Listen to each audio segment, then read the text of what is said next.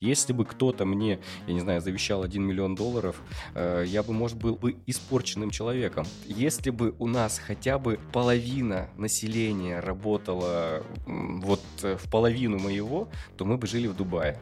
Нужно обучать другим вещам. Уже не тому, как пользоваться деньгами, а прививать те ценности, за которые вам и вашим потомкам будет не стыдно. Фин-терапия это диалоги о финансах с яркими нотками психотерапии. В своей жизни я принимал ряд решений, которые привели меня в мир инвестиций, где я встретил своих единомышленников. О чем обычно говорят инвесторы? Они изучают компании и меряются процентами. Я бы хотел показать, кто такой инвестор, о чем он думает, как он находит свой жизненный баланс. Вы можете посмотреть или прослушать нашу запись на многих платформах YouTube, Zen, Apple Podcast и прочее – Подписывайтесь, чтобы не пропустить новые записи. Все ссылки на гостя вы найдете в описании. Всем привет! Вы попали на финтерапию. Сегодня у нас в гостях Александр Бабинцев. Привет, Александр. Всем привет. Я не просто так сегодня тебя позвал к нам на запись.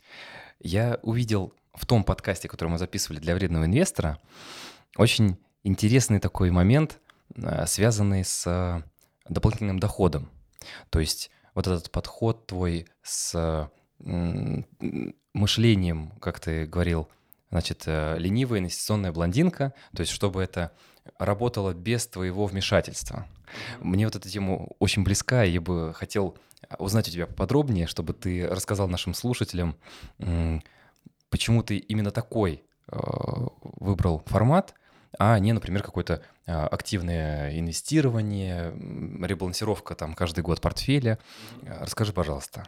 Посетив последнюю конференцию Smart Lab сейчас, я вижу, что есть и трейдеры, и инвесторы, и инвесторы долгосрочные, инвесторы среднесрочные и так далее. Вот. Наша же задача здесь на фондовом рынке найти себя. То есть, если ты обнаружил себя, то у тебя все будет замечательно, все будет прекрасно. А я вот такой человек, который э, любит брать э, интеллектом, да, то есть надо научиться правильно лениться. Вот, то есть ага. твоя задача, ну, то есть вот моя задача как инвестора создать э, определенные э, э, ручейки денежного потока, которые будут э, работать без моего участия. И все проекты я стараюсь организовывать свои именно таким образом. То есть даже на примере, допустим, э, библиотеки инвестора. Вот самый элементарный пример – благотворительный проект. Угу. Я его создал для того, чтобы мне не надо было отвлекаться на книжки. То есть есть несколько статей про литературу и есть библиотека инвестора в городе Глазове. То есть эти книги я собираю в библиотеку, передаю туда в дар. Единственное условие у нас по договору, что они должны быть всегда в бесплатном доступе для жителей города и всех желающих посмотреть. Но я уже не бегаю за литературой, кто-то мне не отдал книжку, кто-то мне... То есть я настолько ленивый человек, что раньше у меня книжки забирали, и я забывал, кто эту, эту книжку забрал. Приходилось покупать новую потому что не возвращали, тоже люди забывали. А теперь это делают библиотекари. Очень удобно. Вот так во всем, абсолютно во всем. То есть сейчас я веду Такое занятия. упрощение получается. Да, да, да. Ты передаешь, делегируешь определенные как бы полномочия, все работает без тебя, и даже когда меня уже не будет на этой планете, библиотека инвестора будет существовать и будет приносить свои плоды. Понимаешь? Здорово. По поводу «не будет существовать». Есть э, одна такая методика, скажем так, я ее исповедую, э, когда я, например, стараюсь все делать ради семьи, во имя семьи и для семьи, э, именно от мысли, что ведь однажды это может произойти, и мы точно в этом уверены. То есть мы не можем быть уверены, сколько мы проживем. Мы можем угу. быть уверены только в том, что это точно произойдет. Я имею в виду ну, смерть. Абсолютно согласен. И получается, что каждый раз, когда мы слушаем институционалов, они очень внимательно подходят к вопросам наследства, формирования каких-то а, фондов. И получается, что они изначально вот в своем пути, там, в 30 лет, там, в 20 лет, уже закладывают вот эту возможность, чтобы тот капитал, который был, условно, там вот эти рабочие дни, которые законсервированы, значит, в деньгах, которые приносят нам, например, доход с активов, угу. чтобы они не пропали зря, чтобы они не были растрачены потомками угу. или а, конфискованы да, там, государством или какими-то там угу. другими органами. Вот мне интересно, как ты именно это выбрал? Потому что я, например, со своей стороны отталкивался именно от смерти угу. и думал, как же сделать так, чтобы дополнительный доход шел для семьи без моего участия, угу. потому что может ну, всякое произойти. Что для тебя стало вот таким триггером угу. или, может быть, пунктом а, для того, чтобы принять именно такое решение? Ну, это модель сложного процента. То есть здесь чем дольше мы участвуем в этой игре под названием инвестиции, тем больше мы зарабатываем, тем больше мы ну, тем богаче мы становимся. Вот. И это будет работать как бы во всех сферах, абсолютно во всех сферах. То есть у меня тоже были мысли по этому поводу, о передаче капитала, потому что я понимаю, что я не проживу 200 лет, да, чтобы стать самым богатым человеком на планете. Это проще организовать через э, воспитание, правильное воспитание своих потомков. Но необходимо выстроить систему таким образом, чтобы даже и через три поколения это, эти ценности, эта система воспитания была передавалась дальше. То есть это очень сложная задача. Заработать деньги несложно, а передать те ценности, которые ты несешь, вот это гораздо сложнее. То есть посмотрите, да, Альфред Нобель классную штуку придумал, и мы тоже такую тоже можем организовать, это не проблема. Проблема в том, что система ее извратила таким образом, что если бы Нобель сейчас услышал, кому вручаются его премии, да, он бы перевернулся в гробу. И, к сожалению, такова наша природа, что все, что мы делаем, все, что мы создаем, извращает система, которая это потребляет. Неважно, что это будет. Капитализм, э, коммунизм, социализм, любой изм. Любой изм, потому что во главе всех этих измов стоит дебилизм и идиотизм. Вот, к сожалению, такая система. И поэтому я пока не знаю, хватит ли у меня сил для того, чтобы создать такую систему, которая будет передаваться из поколения в поколение. Да, может быть, это у японцев так вот получится, да, там традиции сильные. Может, у китайцев получится. У нас в России это очень сложно сделать. Очень сложно привить вот эти вот ценности, чтобы они передавались из поколения в поколение. Это очень большой труд. Я пока еще не дорос до этого, но я стараюсь, я работаю в этом направлении. Да, я слышал, что там у них есть какой-то метод усыновления внутри компании, и тогда получается вроде как от отца к сыну, но только к вот к такому определенному доверенному лицу, и только если его там, значит, предыдущий гени- э, генеральный директор усыновляет. Угу. Вот необычная, конечно, традиция, не совсем, наверное, подходящая для... А, для России, да. Да, для России, для нашего скажем так, культурного да, слоя. То есть Восток для нас в этом плане как бы дальше от, э, находится, чем Запад. А если мы посмотрим на западные вот эти вот модели, да, Ротшильды, Морганы, Рокфеллеры и так далее, то там выбирается тот человек, который будет дальше нести вот эту вот, э, вот эту вот систему ценностей. И если вдруг что-то с ним происходит, то этот человек сразу дублируется да, то есть вот, вот эта как бы система, она может нам подойти гораздо лучше, но я считаю, надо сделать свою собственную, это будет вот, вот прям вот под нас, под русского человека, да, с его душой, с его харизмой, с, с его характером, с смекалкой и так далее, да, с его ленивостью, но правильной ленивостью, да, то есть это не Емеля на печи, да, который щуку поймал и так далее, а который организовал все процессы вокруг себя таким образом, чтобы можно было заниматься чем душе угодно, да, то есть это, это не значит, что я ращу тунеядцев, да, вот мне часто упрекают за то, что ты растишь тунеядцев. Нет, я тунеядцев не ращу. Те ребята, с которыми я работаю, их продуктивность, она на порядке выше, чем у остальных людей.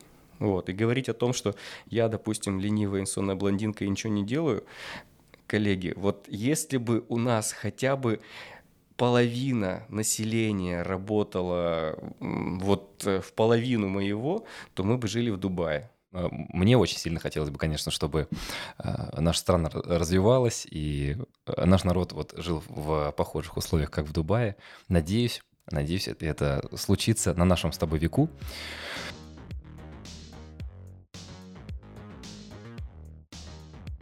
Мы сейчас через камеру и через этот аудиоподкаст, который вы слушаете, общаемся с нашим российским инвестором. Как ты его видишь? То есть кто для тебя этот российский инвестор?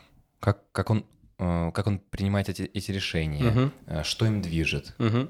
Расскажи, пожалуйста. А, на мой взгляд, это человек э, увлеченный, увлекающийся, способный заинтересоваться, а, понимающий, что э, в этом мире есть разные пути движении жизни и достижения целей, да, то есть это, это человек смекалистый, да, это не тот человек, который хочу много бабла, денег и сразу там срубить по-быстрому, в лотерею выиграть и так далее, а тот человек, который готов упорно трудиться для того, чтобы достичь определенных, определенного уровня, там, благосостояния или чего-то еще, вот, то есть тот человек, который понимает, что все э, серьезное дается определенным трудом.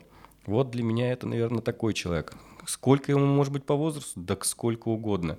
Понимаете, допустим, э, я в 7 лет себя ощущал таким человеком, да, что вот я думал о том, когда я там э, вырвусь из школы, когда я вырвусь от родителей, то есть я свободы всю свою жизнь, я с садика начиная мечтал о свободе, потому, о свободе, потому что мне хотелось просыпаться в тот момент, когда я выспался, мне хотелось заниматься теми вещами, которыми хочется заниматься, да, а не теми, которыми тебя заставляют заниматься.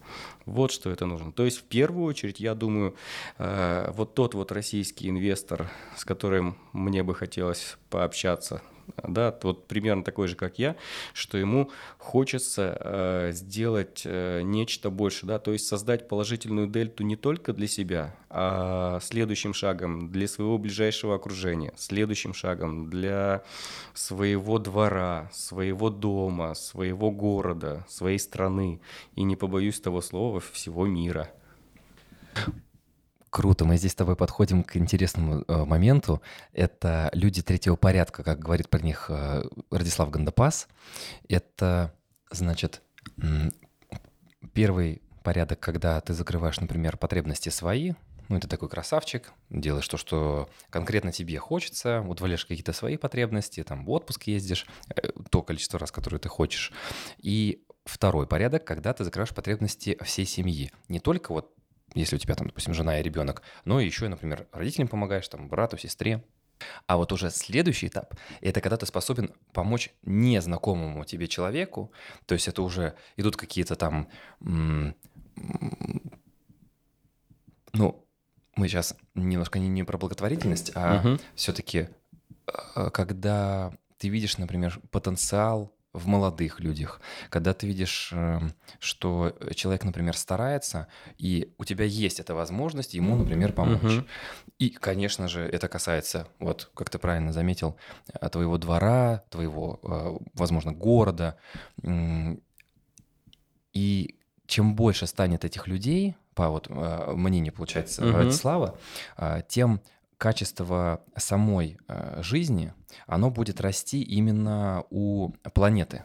Я То полностью согласен. Он, он прям э, старался своих учеников, их в своих угу. выступлениях именно этим аргументировать. Угу. Но мне кажется, что это все-таки не первый источник. Извините меня, э, пожалуйста, Ростислав, если вы смотрите это видео. Мне понравилось, как говорил об этом Жак Фреско, если ты с ним знаком, угу, угу. с его работами. работами и творчеством.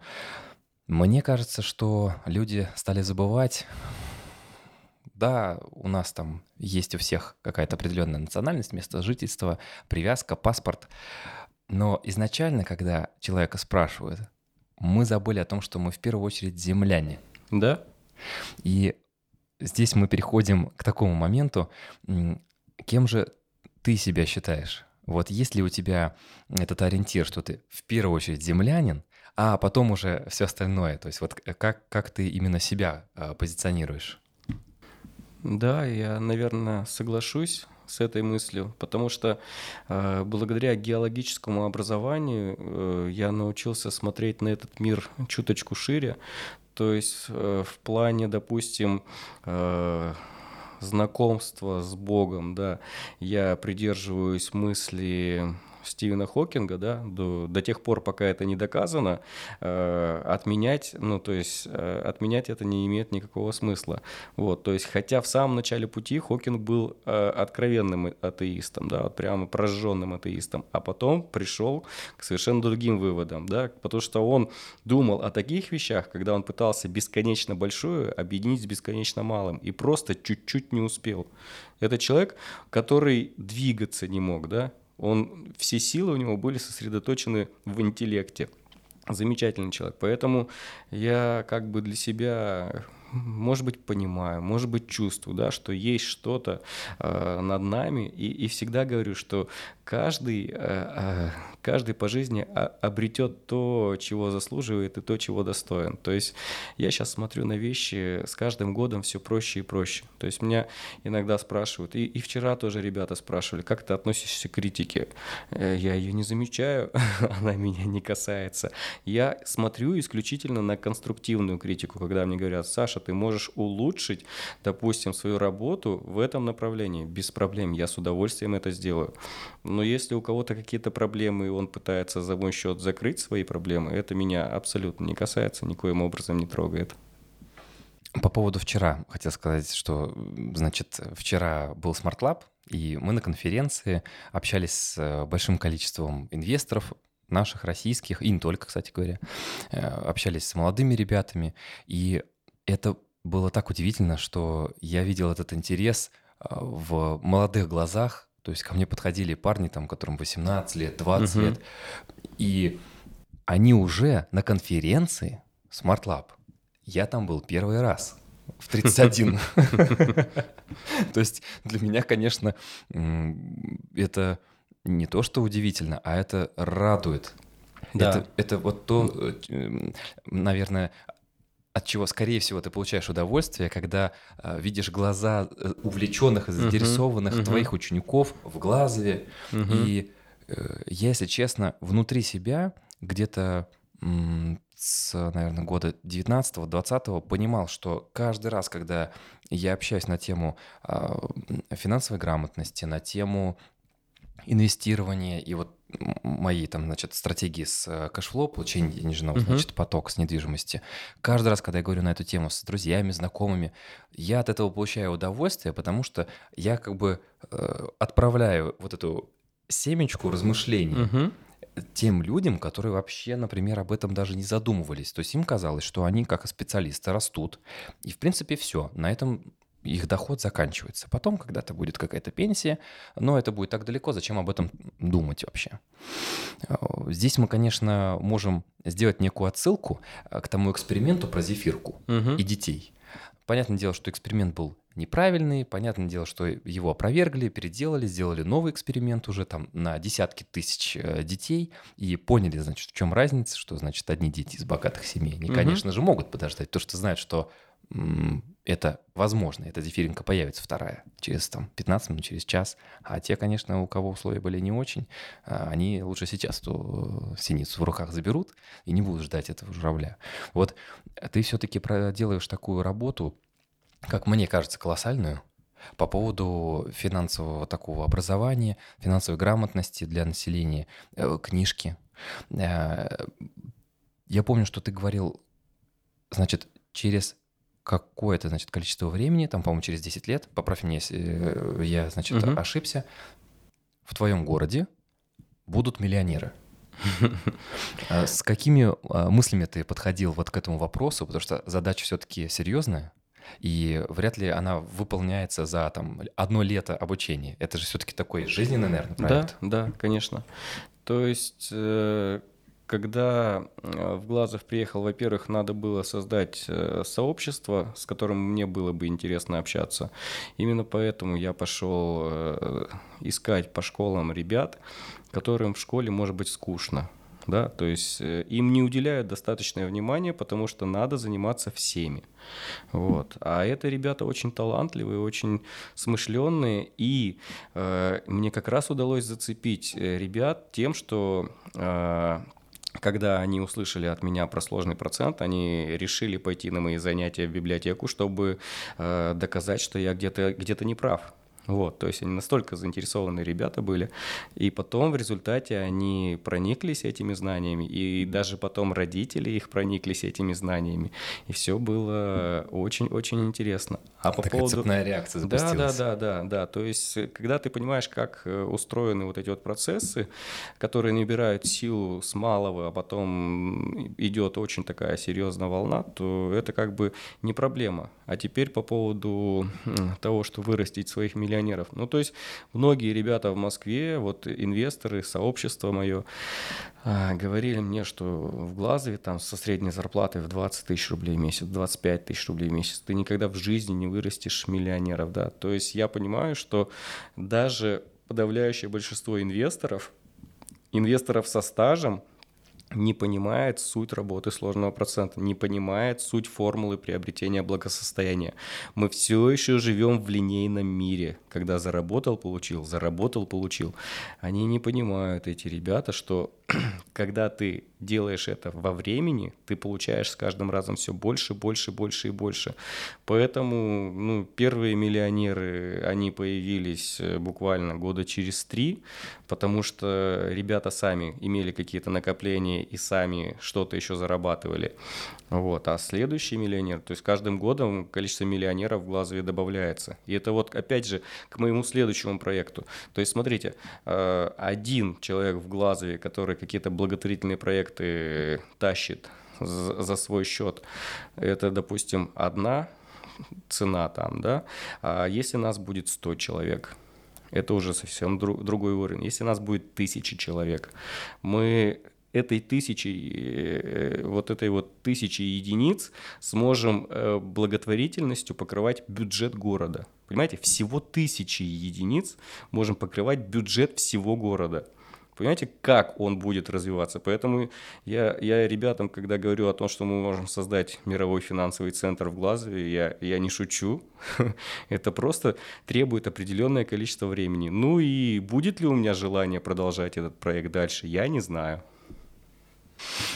Вот затронул тему благосостояния, и мне кажется, что большинство а, инвесторов и людей, которые занимаются значит, созданием капитала, все-таки они как-то нацелены на благо, на блага, но не на состояние. Потому что когда у тебя есть капитал, это определенное состояние, особенно если он на тебя работает и приносит тебе дополнительный доход.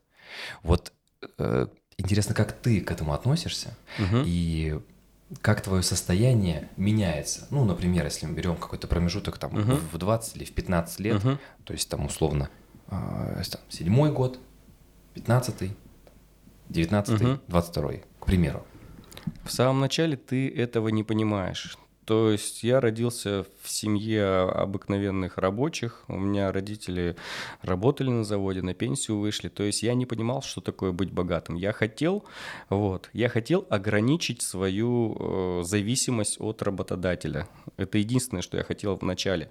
А потом я постепенно начал как бы изучать, а что такое вот это благо, да, что оно тебе может принести.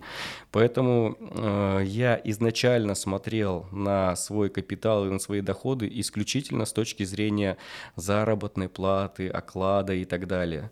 Но когда я общался с Олегом Клоченком, вот, он мне говорил, что не на те вещи ты обращаешь внимание, и подожди немного, чуть-чуть, понимание придет. Поэтому я сейчас ребят учу сразу, что мы должны обращать внимание на наши траты. То есть именно от наших трат мы должны считать свои капиталы. То есть если человек, живя в малом городе, зарабатывает там и тратит 30 тысяч рублей в месяц, значит он тратит за год 360 тысяч рублей, значит э, при условной доходности капитала в 10% годовых, ему нужно 4 миллиона рублей, чтобы Всего-то. покрыть эту разницу. Да, 4 миллиона рублей.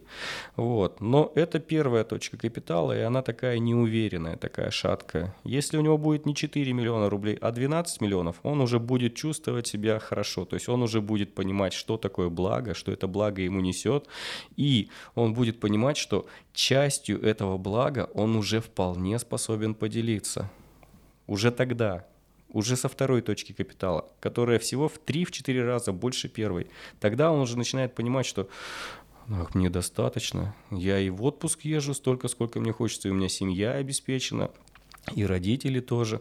Я себя чувствую прекрасно, занимаюсь любимым делом. Даже больше времени провожу со своими детьми, чтобы привить им правильные ценности. Да, смотрите, вот куда мы уже уходим. Вот, со своими родителями провожу время, хотя они в свое время не могли себе этого позволить, потому что надо было работать в советские годы, да, восстанавливалась страна и так далее. Вот. Вот такие вот интересные моменты.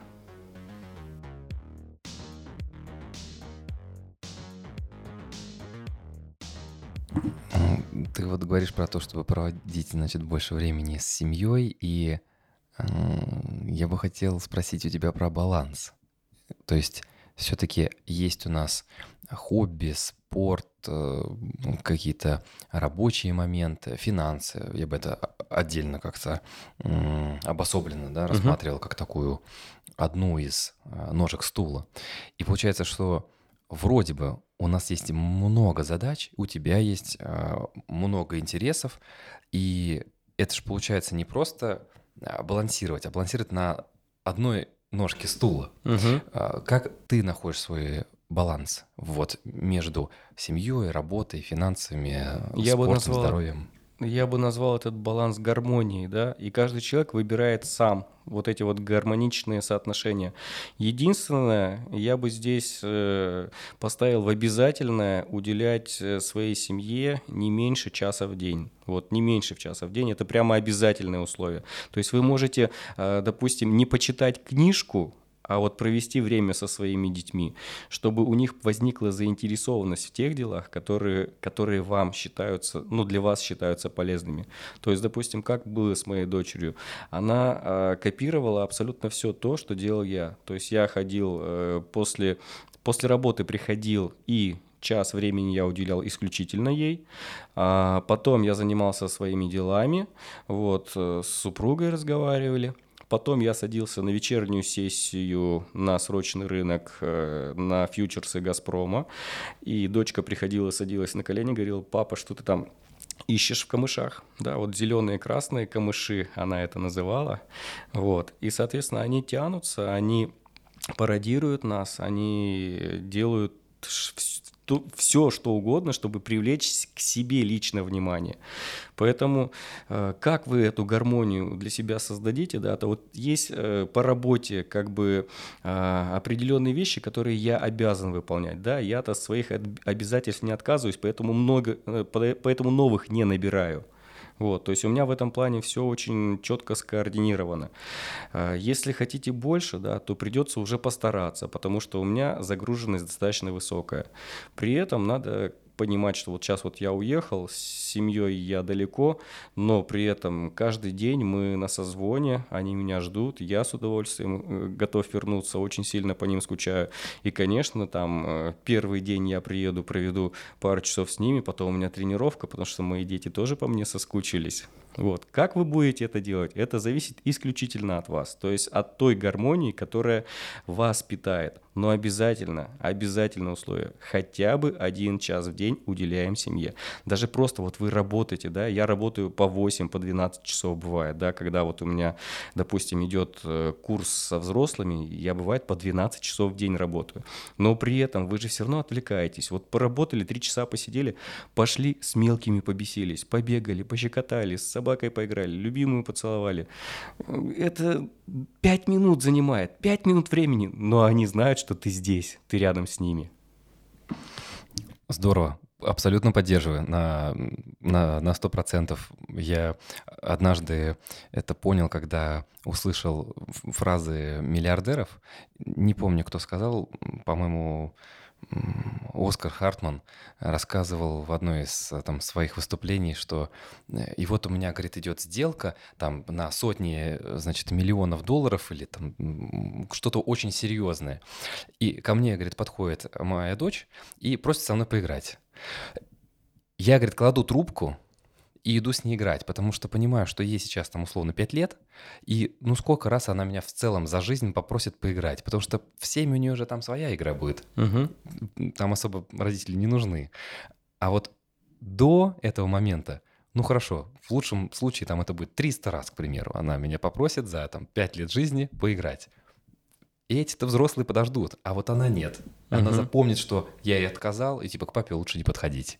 Ну, все, вот такие моменты, э, к сожалению, это не, так часто афишируется, и немногие не инвесторы об этом говорят. Они скорее рассказывают про какие-то проценты, какие, значит, они заработали, или вот здесь купил, вот тут продал. Ну, вот, как мы с тобой обсуждали, да, до записи. И мне кажется, что вот в этой алчной погоне Э, главное, конечно, ну, душу не потерять. Да, да, полностью согласен. Хотел знать, вот как, как ты относишься э, к своим детям и что бы ты хотел для них сделать? Потому что вот э, очень популярное такое есть обсуждение сейчас из-за того, что ну, из каждого утюга говорят про недвижимость, уже извините, так просто происходит уже два года подряд. Угу. И пошла такая тема, что а вот стоит ли покупать ребенку квартиру? Как ты считаешь? Э, вот, э, может быть, стоит ее, например, купить и отдать ему в управление? Или, может быть, вместе с ним инвестировать и покупать какие-то там, не знаю, там, кладовки в том же доме, где вы живете, угу. чтобы он уже как-то потихонечку, там, не знаю, с 14 лет, там, с 12 лет, я просто не знаю, какого возраста младшие ученики у тебя, чтобы они как бы к этому привыкали, к управлению капиталом. Пусть он будет и простой, угу. ну, типа один ключ, э, поднялся там, спустился куда-то на соседний этаж. А, какое у тебя вот мнение угу. по этому поводу? По недвижимости я считаю, что порог входа достаточно большой и будет сложно объяснить, допустим, маленьким детям. А про акции гораздо проще объяснить даже маленьким детям. То есть э, мы гуляли по городу, там, когда я уже вернулся в Глазов, э, летом дочке было 4 года, мы гуляли по городу и обсуждали, какие компании на меня работают. То есть она в 6 лет, она спокойно могла составить портфель э, из акций и, собственно говоря, себя создавала, и я ей давал деньги, которые она тратила. Допустим, бумажные деньги она все сохраняла в течение этого месяца, пока жила в Глазове. Металлические деньги она успевала потратить. То есть э, гораздо лучше привить э, детям разумное потребление, то есть чтобы они понимали, сколько денег они могут потратить, чтобы она сама принимала решение, то есть давать им самостоятельность. Про недвижимость это уже как бы следующий этап. Вот, то есть сначала нужно понять, чтобы они э, понимали цену и ценность денег. Так вот, из этих металлических денег она понимала, что она может купить, допустим, йогурт получше себе выбрать, подороже, да, а может купить два йогурта, чтобы угостить сестру. Вот, и она принимала эти решения э, чаще в ту сторону, чтобы угостить сестру. Вот. Дальше она поняла... Она старше? Она старше. Угу. Сестра у брата, то есть двоюродная сестра угу. получается, старше ее где-то на год примерно. Угу. Вот. То есть, э, или она принимала решение, мы идем до бабушки от папы пешком, или мы поедем на автобусе, да, то есть вот она эти решения тоже принимала, потому что за папу надо было заплатить.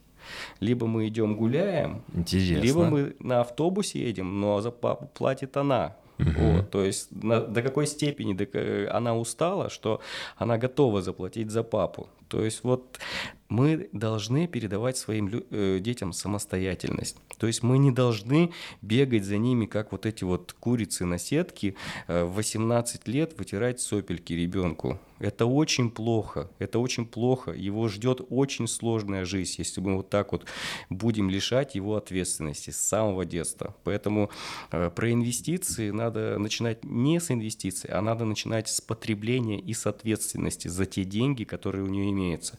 И поэтому, когда она уезжала из Глазова, мы с ней просто выбирали на ту сумму бумажных денег, которые у нее остались в течение месяца, мы выбирали, какие акции мы покупаем. Потому что вот я показывал, вот смотри, э, эмблема, да, яйцо красное, МТС, вот телефончик у меня есть, э, я плачу за интернет, я плачу за связь, чтобы мы с тобой могли поговорить, допустим. Каждый месяц. Каждый месяц, да. Соответственно, если мы владеем акциями этой компании, то часть прибыли достается нам через дивиденды. И именно на эти деньги папа и живет.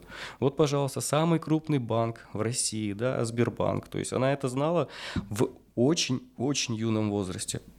А, она знала про инвестиции в 5-6 лет гораздо больше, чем подавляющее большинство людей в нашей стране. То есть вот с этого надо начинать.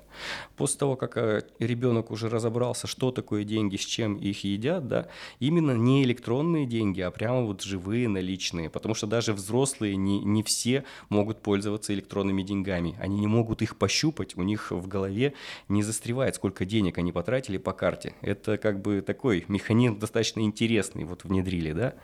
А после этого Я надо чуть уже... позже цифры дам. Да, да. А после, а после этого надо уже потихонечку переходить подходить гораздо лучше к акциям. Вы просто э, рядом со своим брокерским счетом можете открыть второй брокерский счет и заводить туда бумаги, те, которые покупаете на своего ребенка. Потом 18 лет исполнится, и я своей дочери, ну то есть мы с ней откроем ИИС, и даже если мы не доберем к 18 годам миллион рублей, мы просто туда положим этот 1 миллион рублей, и дальше она уже будет управлять им сама.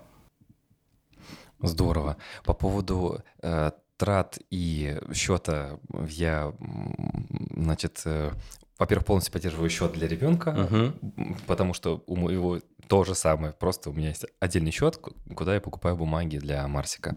А, значит, что касается цифр и трат в наличных и безналичных, было проведено исследование, там, причем это все в, ну, в триллионах трат угу.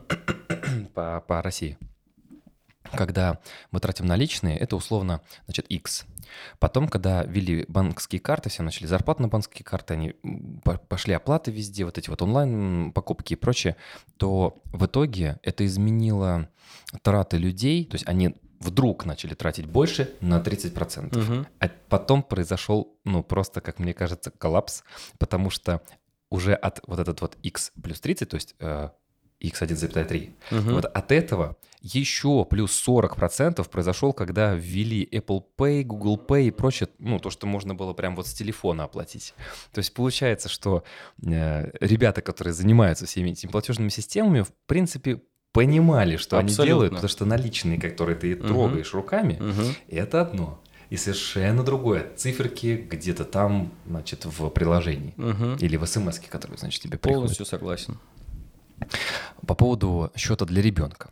Ты говоришь то, что э, он будет управлять сам, значит, э, ты хочешь, чтобы до 18 лет уже это не просто была финансовая грамотность, а это скорее, наверное, ну, можно сказать, финансовое образование, да? если он будет сам управлять э, своим портфелем. А считаешь ли ты правильным методику, э, значит, американских э, юристов семейных, которые делают следующее. В момент формирования завещания у, у тех, у кого есть хороший капитал, там, более миллиона долларов, да, э, там есть такой интересный пункт – в случае, допустим, смерти родителей, есть, э, во-первых, человек, который следит за тратами этого капитала. Угу. Либо формируется трастовый фонд. Обычно трасты там формируются. У нас да. этого пока нет.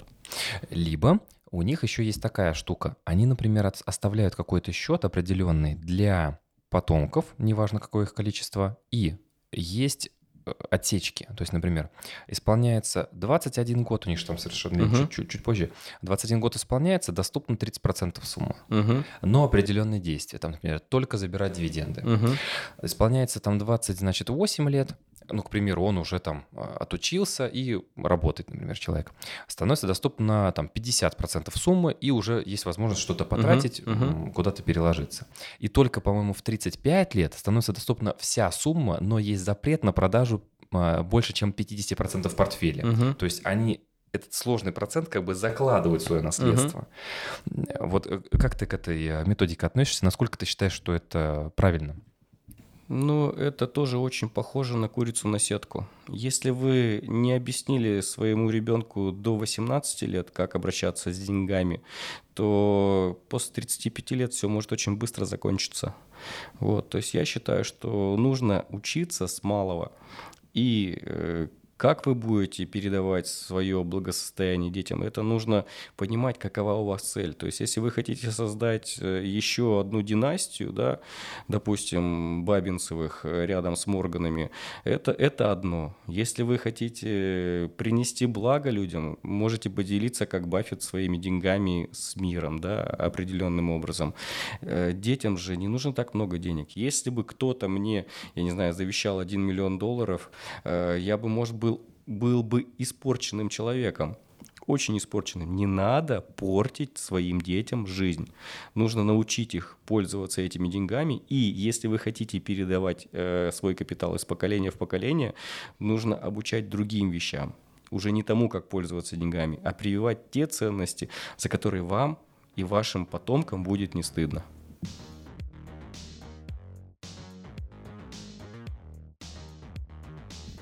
Хотел узнать тебя по поводу вот этих состояний, э, в которых ты находишься. То есть ты отец, ты учитель, ты инвестор, э, ты предприниматель. И это все, ну, назовем это аватары. Вот как тебе кажется, какого аватара тебе не хватает? Может быть, на который больше хотелось бы сделать упор и развивать его дальше? Или, может быть, создать нового? Ну, а зачем? Для чего? Э, я сейчас живу так, как мне хочется. То есть я сейчас максимально открыт миру, максимально открыт людям. Мне не надо на себя навешивать никакие аватары, никакие маски. Понимаете, когда вы навешиваете на себя аватары или маски, вы являетесь уже не собой. То есть я в одном лице и инвестор, и родитель, и учитель, и педагог, и тренер. Да, это нормально, это возможно. Вот. Просто в какой-то момент ты больше тренер, тренер, в какой-то момент ты больше педагог, в какой-то момент ты больше отец. То есть вот все дети, которые ходят ко мне на занятия и по финансам, и на тренировки, я считаю их абсолютно своими детьми. Потому что не важно, что они там мне по крови не родные, по тем ценностям, которые они видят у меня и впитывают у меня, ту ответственность, которую я показываю, да, если там, допустим, один ребенок у другого разбил телефон, я готов заплатить за этот телефон, Понимаете? Вот эти ценности они видят. Они видят, что должен делать мужчина. Девочки видят, какого мужа они себе будут выбирать. Мальчики видят, каким мужем надо становиться. Понимаете? Вот о чем нужно думать, на мой взгляд, а не о том, чтобы чего мне не хватает. Мне, мне всего хватает. И с каждым годом у меня становится всего больше. Понимаете, у меня детей стало больше, денег становится больше, мыслей становится больше. То есть э, Многие люди же недооценивают возраст, да, им кажется, что а вот я хочу здесь и сейчас получить этот капитал, я хочу здесь и сейчас получить эти деньги. Ну, ты должен их заслужить, ты должен быть их достоин, ты должен быть достоин своего капитала, потому что если ты не будешь его достоин, ты его очень быстро потеряешь. Это все должно быть заслужено. И, наверное, по силам. Да, Ш- обязательно чтобы мог это удержать, сильные руки нужны. А, когда ты будешь это принимать постепенно, то у тебя будет возможность это все держать и контролировать. Это совершенно не проблема. Точно так же, как вот эти греческие бойцы тренировались, да, с бычком с мало и растили его и поднимали, точно так же таскали. То есть, если все это идет постепенно, планомерно, так же, как с капиталом, это вот это все очень близко к формуле приобретения благосостояния. Спасибо. Спасибо тебе, Александр, что ты сегодня был с нами. Я очень рад, что ты уделил время. Пожалуйста, мне было очень приятно. Замечательные вопросы, очень интересные, заставляют задуматься. Вот, очень глубокие. Мне всегда приятно общаться в такой атмосфере. Подписывайтесь на наш канал. Здесь говорят инвесторы.